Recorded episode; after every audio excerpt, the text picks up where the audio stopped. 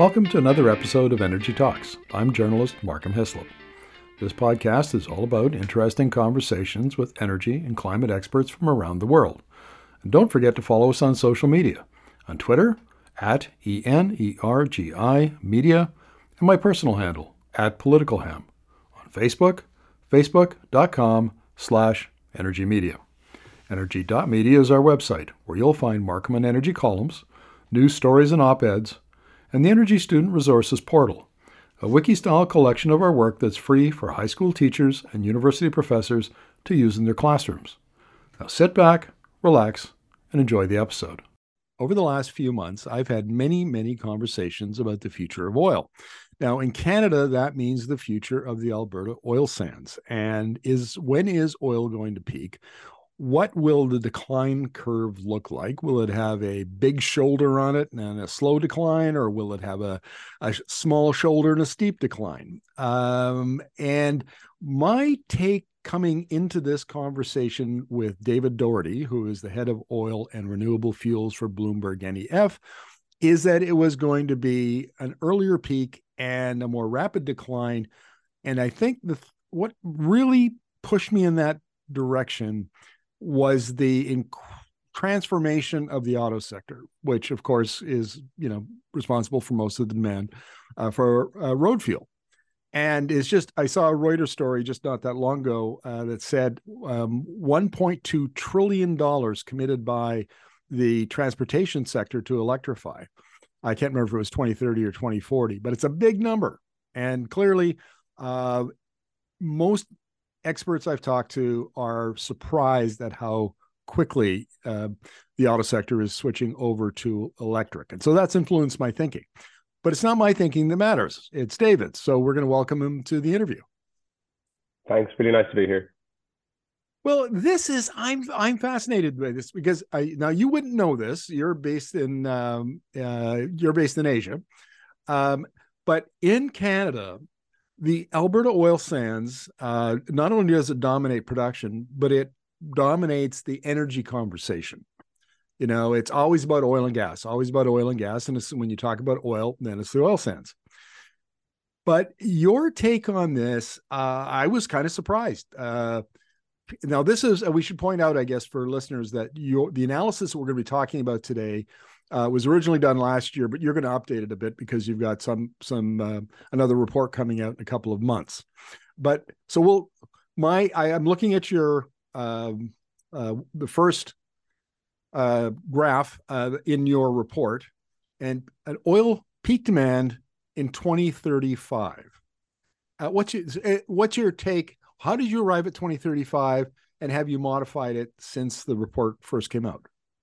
Yeah, sure. So for, for context, about 45% of every oil barrel is consumed in, in the road transport sector. So that's really the most important one, like you said.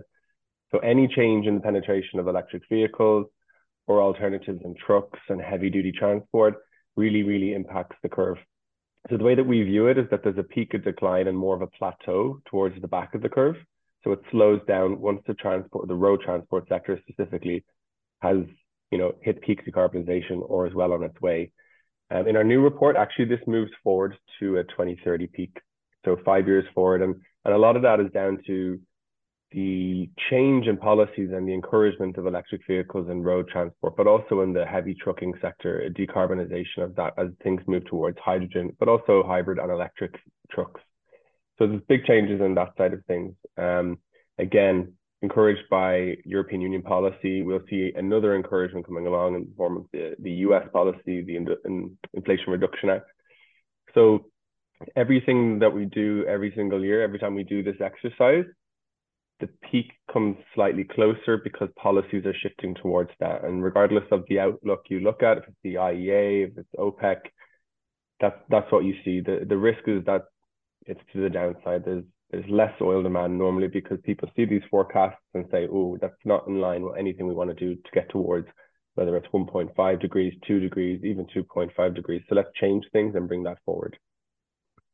Um, now, I, I've interviewed your colleague uh, Colin McKerracher uh, any number of times, and he uh, he looks after the uh, EV and uh, section of Bloomberg NEF, Mm-hmm. And and he he makes the point that uh, with respect to road transportation, uh, every six months, every three months, I forget what what the the number was, but fairly regularly, uh, Bloomberg NEF has to revise its numbers because things change so quickly.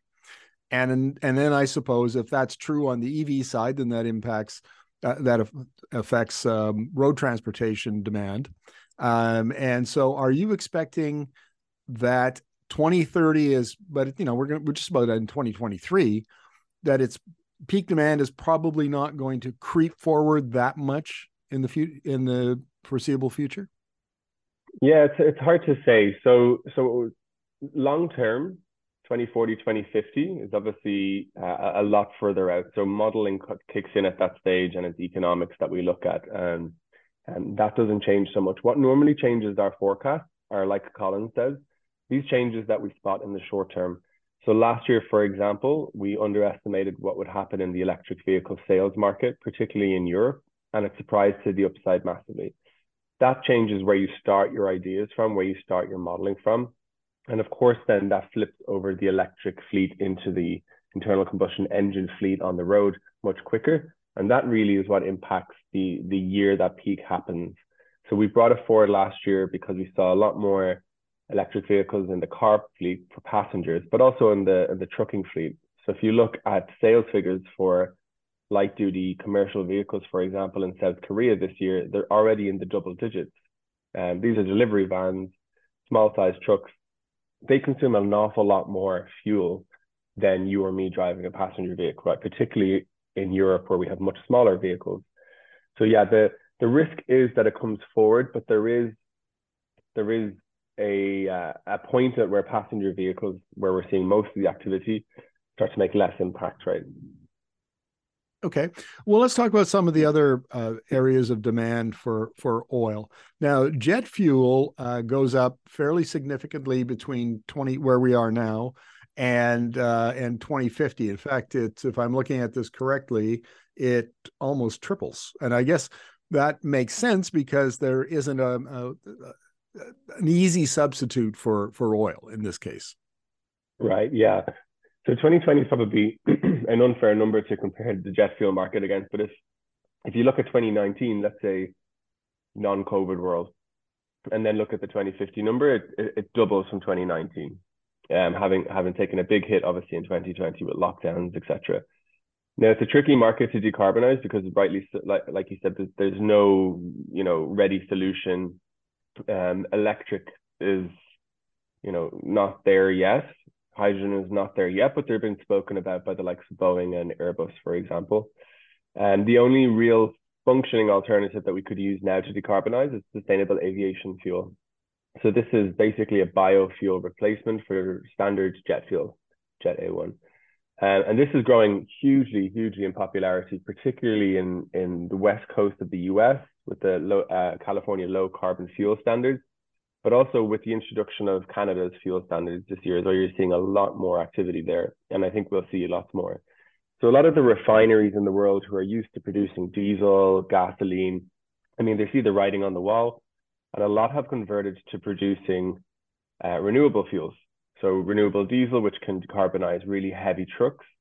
It's a one for one replacement, and then sustainable aviation fuel, which can decarbonize the aviation um, market. Even still, there are limitations to what we can do for that, and that's because we require feedstocks and different technologies to scale this. So at the moment, what we can do is use things like you could, in theory, use uh, feedstocks like canola oil, tallow, but used cooking oil is one of the most popular feedstocks for this. And there's only so much used cooking oil and fat that we can pump into these refineries in order to make sustainable aviation fuels. And the more you use of that, it pumps up the price of those feedstocks, right? So you don't get this economies of scale that you're getting in the transport market, where the more electric vehicles come online, generally the cheaper they become to produce. For this one, you're looking to put more of uh, a limited feedstock into a refinery to get sustainable aviation fuels. So there's a jam there when it comes to getting that price down. So it's far more expensive to put sustainable aviation fuels into an airplane than to just put jet fuel into an airplane. So we need new technologies to make that cheaper. And that could be um, municipal solid waste, forestry residue, putting that in instead. That is a new technology. Now, uh, one of the new technologies that I've interviewed uh, the CEO about of this particular company is Lanz- LanzaJet, which has yeah. a, a, technology that takes uh, a combination of a microbial process, CO2, captured CO2, and and renewable electricity, and creates sustainable aviation fuel. And there's a pilot project coming out. I think it's in 20. Will be up and running in 2026 in Sweden uh, and Swedish uh, SAS, the Swedish airline, is going to be doing, I think, 25% of their fuel will will come from that plant. That's the that's the plan. Um, do you see that kind of technology making much of a making much of a dent in demand? Yeah, um, absolutely. Over the long run, you, have got two different approaches. Um, in Europe, they have a mandate structure, so think of it as a stick, um, and in North America, they tend to have an incentive structure, so a carrot um, where you're economically incentivized to use this. In, in Europe, it's mandated to blend X percentage. So we've already seen Norway mandate a percentage um, has to be sustainable aviation fuel. France are bringing one in, uh, the UK are bringing one in. So it's going that direction for sure. Um, but again, it's a cost. It's a cost problem. Airlines don't make a huge amount of money. They're not big oil players. They don't have a lot of spare margin to play with. Um, so it's difficult, right? It's difficult for them to put that in and also be competitive. Um, if you're, for example, Air Canada flying to Japan and Canada in, in, implements a mandate, but Japan doesn't, how are you going to compete on that route with, say, All Nippon Airways? So there's a degree of difficulty there in getting it in, but LanzaTech, which has this LanzaJet subsidiary focusing on this market, super popular. Suncor in, in Canada um, are partnering with them. I mean, the list goes on of companies partnering with this technology. So I think it's one of the more promising ones for sure. Excellent. Let's talk about one that I'm very interested in. That is chemical feedstocks. And I, oh, about three years ago, I did. I interviewed uh, someone, uh, an expert in in the uh, petrochemical industry, and he was talking about how in China and I guess in Asia generally, there's a, a move to build petrochemical uh, refining complexes. Mm-hmm. and and many of them uh, use uh, heavy oil, which of course my my focus there was the oil sands. And uh, do you see that that trend continuing? Um, I mean, these were huge refiners, if I remember correctly, at four hundred thousand barrels a day, something something like that. and does that have any? I mean, you're you're forecasting. Let me see, uh, at least a doubling of mm. the chemical food. No, maybe not quite that much. But anyway, 50% or more increase yeah. in demand for chemical feedstock. so is is that is those big pet- petrochemical complexes that part of the explanation? Um, well, partially. It's the which comes first, the demand or supply. I guess is the is, is the question that poses. Um, petrochemical feedstock demand tends to grow because as as a region or as a population gets wealthier, we we consume more things, more things that have plastic, more things that uh, need to be lightweighted. Um, plastics go into, for example, cars, and the lighter a car is, the more fuel efficient it is, the less gasoline it burns. They go into things like airplanes for the same logic. Um, so it's it's a strange one in that more petrochemicals demand might actually mean that there's less consumption of other fuels because it's an efficiency gain. Um, the boom that you're talking about and building out these huge, huge plants has pretty much slowed down. Um, there is a saying where it's like there's no cure for high prices, um, like high prices. And people pile into the market and then send prices down, which is pretty much what's happened there. So you're seeing a drop in petrochemical margins. So I think for now we'll see a bit of a pause in that in that story. Um, but they're mainly built out of Malaysia, Southeast Asia, um, and and China, like you said. Well, let's talk about um, where some of that is going to, the uh, increase is going to occur. Uh, and, mm-hmm. I, am interested in, I see one of your, uh, one of your graphs uh, includes bioplastics, and of course the the the problem with micro microplastics in in oceans, and uh, I mean there's there's a, a the anti-plastic movement is gaining steam. I guess is my point here, and uh, is do you see that that has any impact on demand and or or and i guess the the you know development of these renewable plastics bioplastics degradable plastics you know uh, materials made from something other than than than oil. Yeah, yeah, and it's a good distinguishment um, virgin plastics versus um, recycled plastics. And there's a huge popularity for recycled plastics and a, a green green premium that companies are generally willing to pay to a certain extent. And the reason being is if you think of the end consumer for plastic, um, it could be you in your car, which your car has a lot of plastic in it, but could also be uh, consumer goods. Think of the Unilevers and the Procter of Gambles of the world having a recycled plastic is almost a demand of the customer now, and therefore buying recycled or a bioplastic of some type and being allowed to market that on your packaging, let's say, is is a good thing. Therefore, they're willing to pay more, right? Plastics in general should, you know, the, the goal of a plastic is that it shouldn't be burned, and therefore that CO2 shouldn't be emitted into the world like you said, it's not not always the case, but also there's a problem of where you dump it, where you where you throw it out, and it generally tends to find its way into the ocean. So that is a big problem. The end life management of the in the plastic sector, or what we often hear about as circularity or a circular economy, is a huge trend, and there's a lot of technologies that can take that waste, recycle it, and turn it into things like either diesel or recycled naphtha and we're seeing huge trends in, in, that space, particularly supported by large consumer businesses. Um, we have this thing where we have, you know, at the end of the life of your car, you bring it back, it gets recycled and it gets uh, uh, crushed down and the metal is used again. We, we don't have the same systems in place for the, the uh, majority of plastics that we use. They get mixed in together. There's different types of plastics that makes it really hard to separate those streams and to turn them into something that can be used again. So it's problematic. It's not unsolvable, um, but it's not a well organized system like we have, say, in the auto in the auto sector. So that that will definitely disrupt demand. But actually, funnily enough, at the moment you have this premium for recycled feedstocks. So it's more expensive to buy a second hand or a, sorry a second life feedstock because of that uh, end use want and the end use demand for it. So that again is problematic in terms of economics. So we have the technologies to do better on the plastic side. We just haven't got the business models. Don't have the business models. You don't have the um, the structure of trade in place. Um, you have a lot of countries that support both the recycled plastics, but also the recycled fuels world. So, uh, used cooking oils, for example, a lot of that comes out of China. There are questions of how will that continue? Will that be will the exports of that product be stopped if they develop a domestic industry? Where does all of the trash in the world go to? Will we be allowed to buy it? Will we be allowed to send it there in the first place and buy it back? How does it work? Um, and then it comes down to things like what's the color of plastic, even smaller sizes of that. If it's PET um, or polystyrene, for example, how do you separate those out? One might be black, one might be clear plastic. You know, the, the list of this one goes on, and there's so many small tedious parts that make it really difficult to get that to operate on scale. So far, it's been done, but it's much smaller scale. Okay, well, let's go on to marine fuels. Um, this seems like an uh, a market where uh, substitutes would be easier to find. I mean, you're not having, you know, there's only uh, so many batteries you can pack into an airplane, so much room for hydrogen, whatever.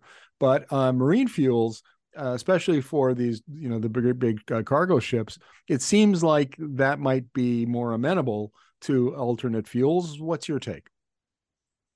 Yeah, you're right. Um, and what the what the shipping market as a whole benefits from is that they um, they have a body called the International Maritime Organization that has been pretty instrumental in bringing in strategies and bringing in policies or targets. So, like the aviation world has the um, International Civil Aviation Authority, um, the shipping world has its body that tries to agree towards decarbonization. And they've got some pretty strict or some pretty ambitious targets already. The problem, however, is that there's possibly too many options to decarbonize that segment. You can use uh, green ammonia, you hear of methanol, you hear of LNG as an interim solution, um, different grades of oil. Now, the problem is if you're a port and there's eight options to decarbonize, you only have so much space. You only have so many tankers. You've only got so much infrastructure that allows you to refuel these, and so many places to put these new technologies, right? And so what the sector really needs to do is think about what kind of ships require what kind of powering. And what I mean by that, if it's a cargo ship, they kind of operate like buses, right? Between the port of Los Angeles and Shanghai, for example, they go back and forth pretty much.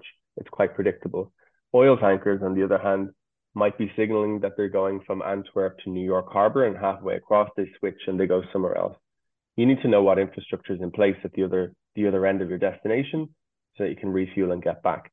So there's a lot of options there the difficulty is there hasn't been anything settled on yet. But you are hearing from the likes of Maersk that they're buying and building ammonia ships, for example. But each of these comes with its own problems in terms of like leakages and toxic gases and, and other risks. So too many options almost, and the market is so segmented. A bunker, um, a bunkering hub has container ships coming to it. It has oil tankers, chemical tankers, roll on, roll off uh, ships, bulk carriers. So this vast this market is actually about eight nine different markets in a smaller uh, that are much smaller than that and probably are all suited to different types. So that's a really interesting one, and we're actually publishing our shipping outlook this week that jumps into that a little bit more. Well, I have a, a question for you because the uh, there's a market called other middle and heavy distillates that yeah. uh, actually is quite hard, quite large, uh, around uh, 35 million barrels a day. So you know, a little roughly a third of of, of total uh, uh, global consumption. Uh, what is that market, and why does it just pretty much plateau right out to 2050? Yeah, so this is an interesting one. It's both um, oil being used in the power sector, so a lot of that would be heavy fuel oil in in in Gulf countries, you um uh, in Arab Gulf countries, um, and that is essentially either used to power the region or often to desalinate water. So that's that's a, a fairly significant piece, but declining as things like wind and solar chip away at that quite quite comfortably. Let's say at this stage, the world has kind of agreed that that technology can scale and works right. The other part, however, is um, residential, commercial, and, and industrial. So that is um, me and you having an oil uh, home uh, heating system, for example, or using LPG as a cooking oil in India or in Africa. Um, it's all of these technologies that um, fuel the use of our sort of normal day to day lives. Well, there are alternatives, but it comes as what comes first, and that's why it's flat. So you see, for example, in India, um, LPG was a huge trend over the last few years as the government brought in an initiative to provide LPG for people to cook and to, to heat their homes. Previously, they may have burned wood, for example, which is heavier in terms of carbon emissions. LPG is that replacement. And there are other replacements for LPG, but as, as it stacks itself along that uh, replacement chain, as it moves towards decarbonization, that gives you that flat line from the residential side. Um, and then you get into other things like there's there is fuel required in many refineries. There's fuel required in many petrochemical plants. Um, in the agricultural sector, for example, there's obviously diesel is quite a, um, a large part of that. So there's beyond the four main sectors which move the most, there are smaller sectors that have things going on, but they're much smaller in terms of the scale. Okay. Well, uh, that leads me into my next question, which is about upstream oil investment. And this is fascinating because along about, I think it was 2014, uh, was the last time uh, in late 2014, we had a big drop in oil prices. And uh, investment fell um, 2015, 2016, something like that. And then it fell to a third and it's never really recovered. And there's been warnings. There've been warnings for years. The industry has been saying, you know, if there the if there isn't adequate investment in in exploration and production, we're going to have an energy crisis. Well, here we are. Uh, and it doesn't and we still are having problems because the americans uh, shale producers they they don't want to boost their production they don't want to spend they don't want to invest and spend capital the uh, opec uh, plus just cut back by 2 million barrels a day and uh, where are we going with this? And and uh, is this is this trend of underinvesting in order to prop up prices uh, is that likely to continue? Yeah, it's it's probably a bit more nuanced than that in terms of um, what the market wants. So Yeah, we, we probably have underinvested in terms of exploration and production over the last few years, but they're all for very different reasons. Um, the US, for example, at the moment, producers have got some heat from their financiers um, to pay down debt. So previously they had borrowed to drill, and now they're they're drilling to pay down borrowings as opposed to um, doing the opposite again. the the benefit of those kind of plays, and what I mean by plays or shale plays, is the market is shifting towards this uh, value over volume model, um, with an ideal lifetime being shorter, so a short life cycle in terms of investment. So big, big, big offshore or Arctic drilling projects, for example, which require lots and lots of capital and then require a long period of time to pay back, are far less attractive and far higher risk now than they were before because of this declining demand curve and because of investor pressure. Um, if you look at the European oil producers, for example, they are facing a lot of heat to move away from high carbon production. Likewise, in Canada, sands are some of the most heavy emitting oil barrels that you can produce. So they're facing pressure from investors. And when you're seeing some different types of regulation, like CORSIA in the uh, in the aviation space coming into play, starting to think about the life cycle emissions, so out of the ground and into the use, these things start to trickle down and make an impact. Um, so yeah, there there is there is a huge risk of short term pain, particularly from something like this Russia Ukraine war, where all of a sudden all of the chips are thrown up into the air and we're waiting to see where they land um, versus looking at it in a longer term perspective as to when we might need that barrel to fall off. Because ultimately, oil and gas companies don't want to invest and not reap the repayment over the lifetime of that and have something shut in before um, before the end of its actual life cycle and having a stranded asset. So there's that huge fear there um, for for oil majors. Well, let's talk about the oil sands uh, because um, this is an a, an industry like no other. Uh, it is more like manufacturing than it is like than a typical uh, uh, oil field, uh, both on the mining side and uh, where you have uh, open strip mines, and then on the steam assisted gravity drainage side, which is, if you can imagine, oh gosh, I'm not even going to try to explain it. Does we because we don't need to get into that but the, the point here is that all your cap, a, a lot of the capital that you're going to use over the life of a project gets spent at the beginning of the project. And then the amount of capital that you require over 30 to 50 years while you're producing it is very, very little. You're main, you're maintaining and repairing, and you're doing some brownfield development, you know, to increase production. But you don't have to go to Wall Street. You don't have to go to Bay Street and beg for capital because you just don't need. In fact, if you look at the cash flow forecast for the oil sands companies in Canada, they, they if they wanted to, they could probably self fund uh, all of their uh, all of their capital requirements uh, at least this year and, and probably next year. So it's and this is about four million barrels of production uh, a day, uh, but that is very different, isn't it? Uh, and it's not like it's not like the Americans. It's not like the North Sea. It's not like the Saudis. It's and and there it, it production does follow capital investment. Correct. Yep, that that's fair to say. Yeah, more the more investment to stop the declines in general in those kind of traditional plays um, is beneficial. So if you if you left this traditional oil play and didn't invest any cash, you'd probably see something like eight or nine percent declines per year. If you invest, you might get that to three or four percent per year. You're right. The Canadian sands are slightly different, uh, slightly different beasts in that sense. What's your take on the competitiveness of the oil sands going forward? And and I ask that question because uh, in Canada, there's a misconception that the oil sands are very very high cost uh, producers. Now that used to be the case you know, back in 2014 when they had cost inflation attached to their big construction boom from 2005 to 2014, that was the case. It's not the case anymore. They've driven their costs down to, you know, maybe between 30 and 45 dollars break even on WTI. And and they're going to and the intent, what they're telling investors is they're going to drive it down even further into the 20s, maybe say 25 to 35 dollars a barrel. And that's a pretty competitive barrel. Uh, so is that the perception that you have and that other you know other markets you know in europe and in asia uh, is that how you think about the oil sands or is it something else? Yeah it depends. So the, they have driven down costs over the last few years but the problem is everybody has.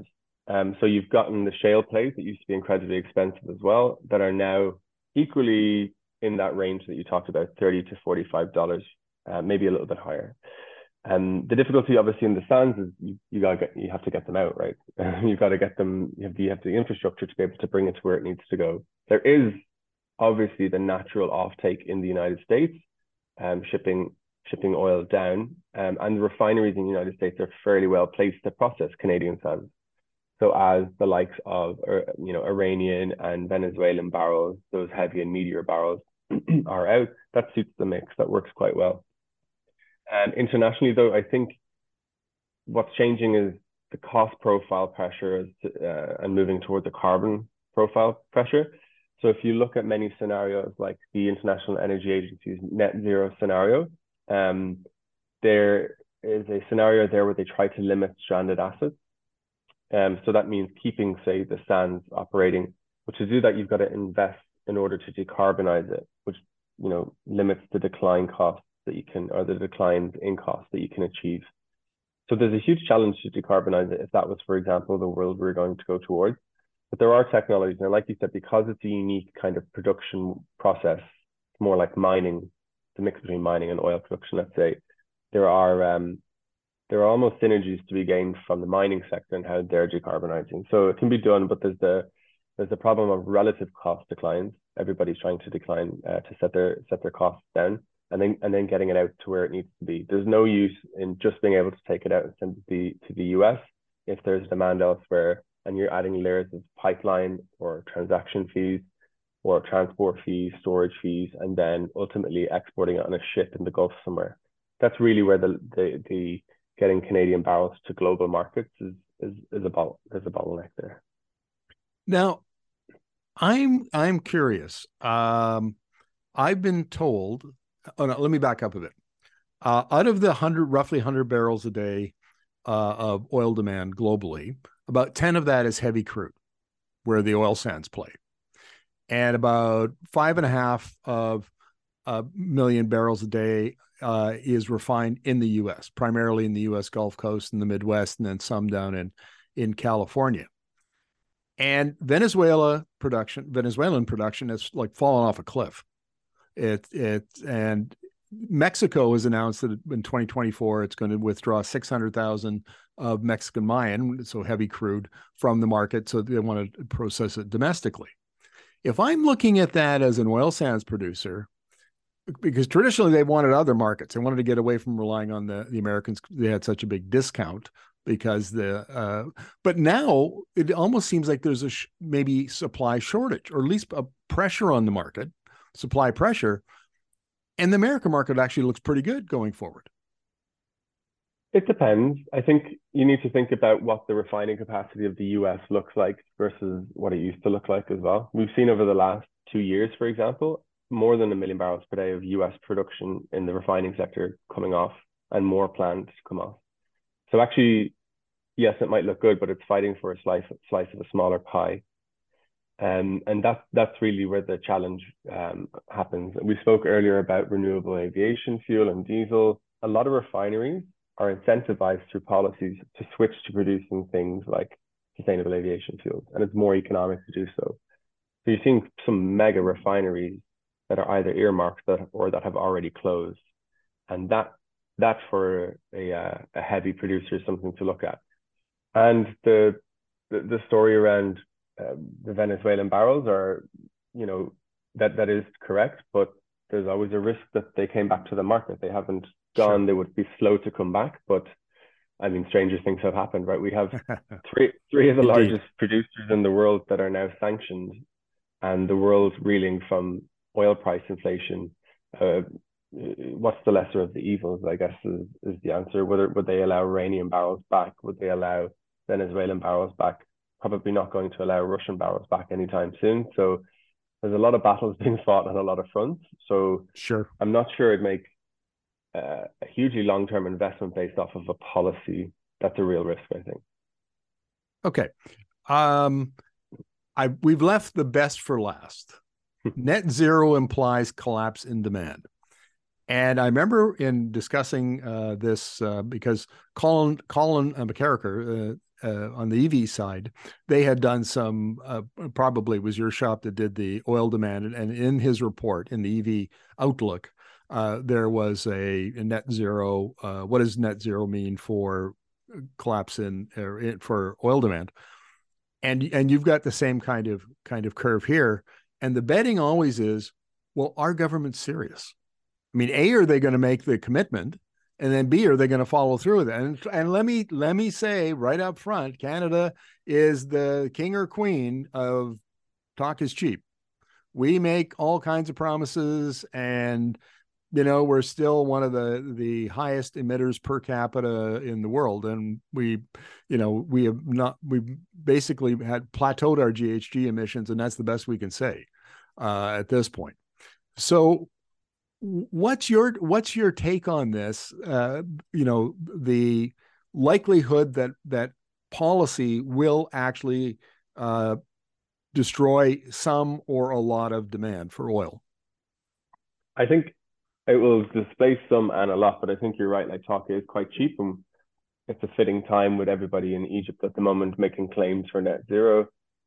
Um, policy lags the claims that people are making. I would say is, is the is the thing. Actually, uh, in our in our net zero scenario that Colin would have spoken about um, when he was speaking to you last, we kind of go slow until 2030 and then accelerate yeah, all of the different net zero worlds and scenarios that you look at from all of the different providers have very different assumptions. It could be that we all live in tiny houses.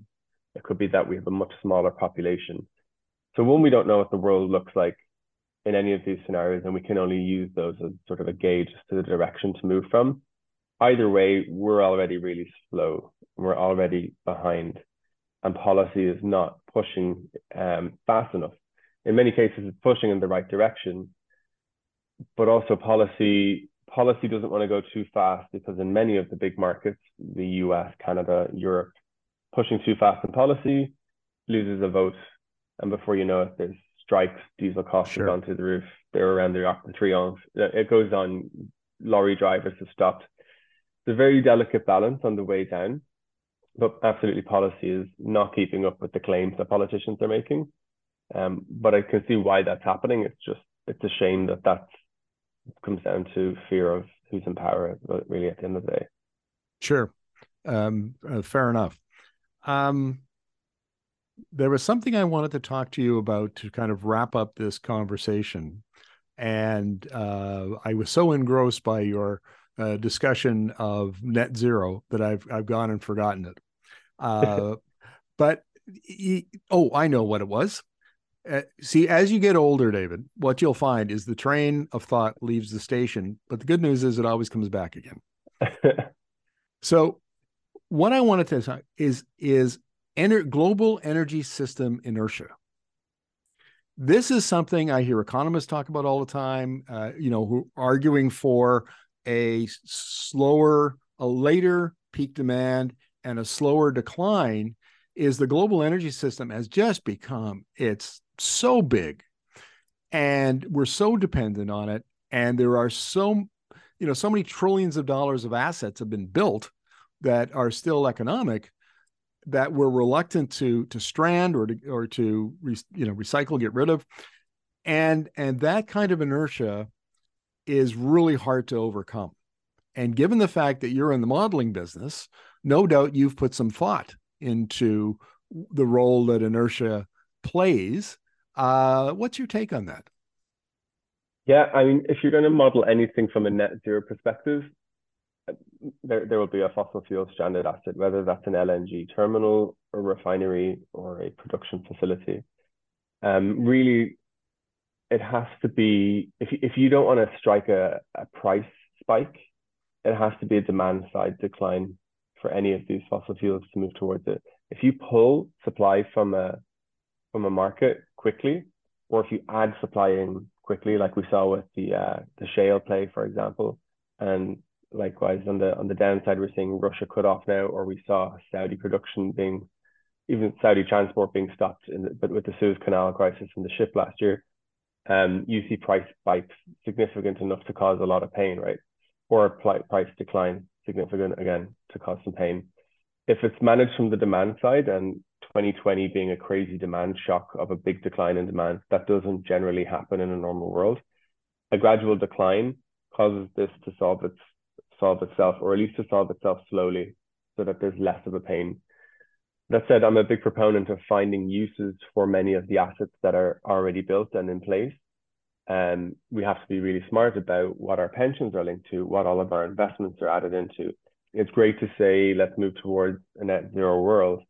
Um, but if you know Canada Pension Plan tomorrow was worth zero and couldn't pay out any of their policies because they had invested into a bunch of refineries or, or oil sands, that that's another problem. So everything causes another problem, and it's really trying to guess what the next problem or the knock-on effect of this decision is. So I think there needs to be a pragmatism of the things to how we can repurpose things. So that could be, sure. again, turning it into renewable fuel plants. Um, if it's a refinery, um, moving it towards net zero production to be the last barrel standing, so to speak, or using it as a storage facility. There are some options. We're quickly running out of options as to what to shift them into, but I think we have to have a sort of pragmatism so that we don't spook people. Because if we're if we're not pragmatic about that, you spook people and they will not get involved from the beginning. Um, and then we're we're nowhere. You know, we're not getting any better. So.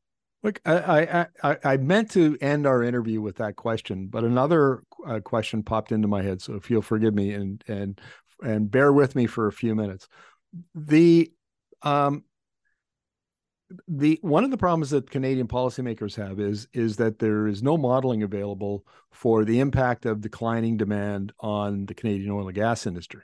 You know what happens to prices? You know we, we saw in 2014 uh, demand went down. We had an over sorry, it over we had an oversupply of a million and a half to two million barrels a day, and prices just went in the tank. So if you took out one and a half to two million barrels a day, what does that do to price? If you take out five, if you take out 10, if you take out 25, and now you have you still have that 100 million barrels a day of, supply chasing around after customers. Um that does that does that mean that once the demand sets in that prices are likely to crash? Yeah but my point is that they're they're normally slower to decline so you don't have these step changes. But it's not i mean we had some sort of uh there was excitement last year when we when we had negative oil prices, right? And they said for the first time WTI closed. If you went back to 2016, there was negative hardisty barrel prices, right? What do you do if it's coming out? Where do you send it to? Uh, so it's actually not a new craze. Ultimately, it's a supply demand economic equation, right? Um, but yeah, absolutely. Should this happen, you will have barrels that need to chase a home, and if not, it's then perhaps worth shutting in that production and there will be, you know, I think in any of these scenarios, there there will be stranded assets. It's it's which ones, and then it's um, how is that swallowed or who pays for it, and and you're seeing this in lots of commodities across the world. You've got the Indonesian government working with international philanthropists and societies to work out how do we stop our coal plants from working, but also who pays for that. We've got huge amounts of coal generation assets. We're going to close them maybe, but maybe, and then who pays for that investment? How does that work? This transition financing is a real key question, I think, around the world for all these different types of assets.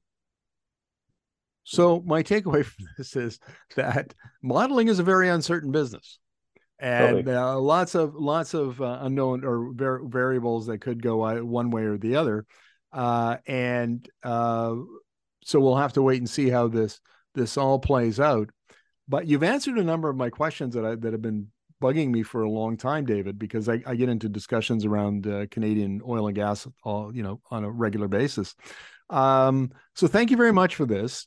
Um, well, when you release your report next year, maybe uh, we'll have you back again uh, in six months or eight months or something to talk about it, because I'm I still want to talk to you at some point about the Repower EU, uh, and if they're successful, if Europe is uh, successful in electrifying, uh, what does that do to demand?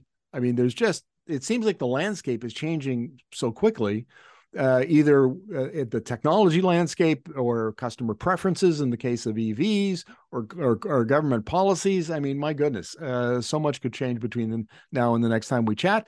But I did enjoy this chat, so thank you very much for that. Thanks for having me.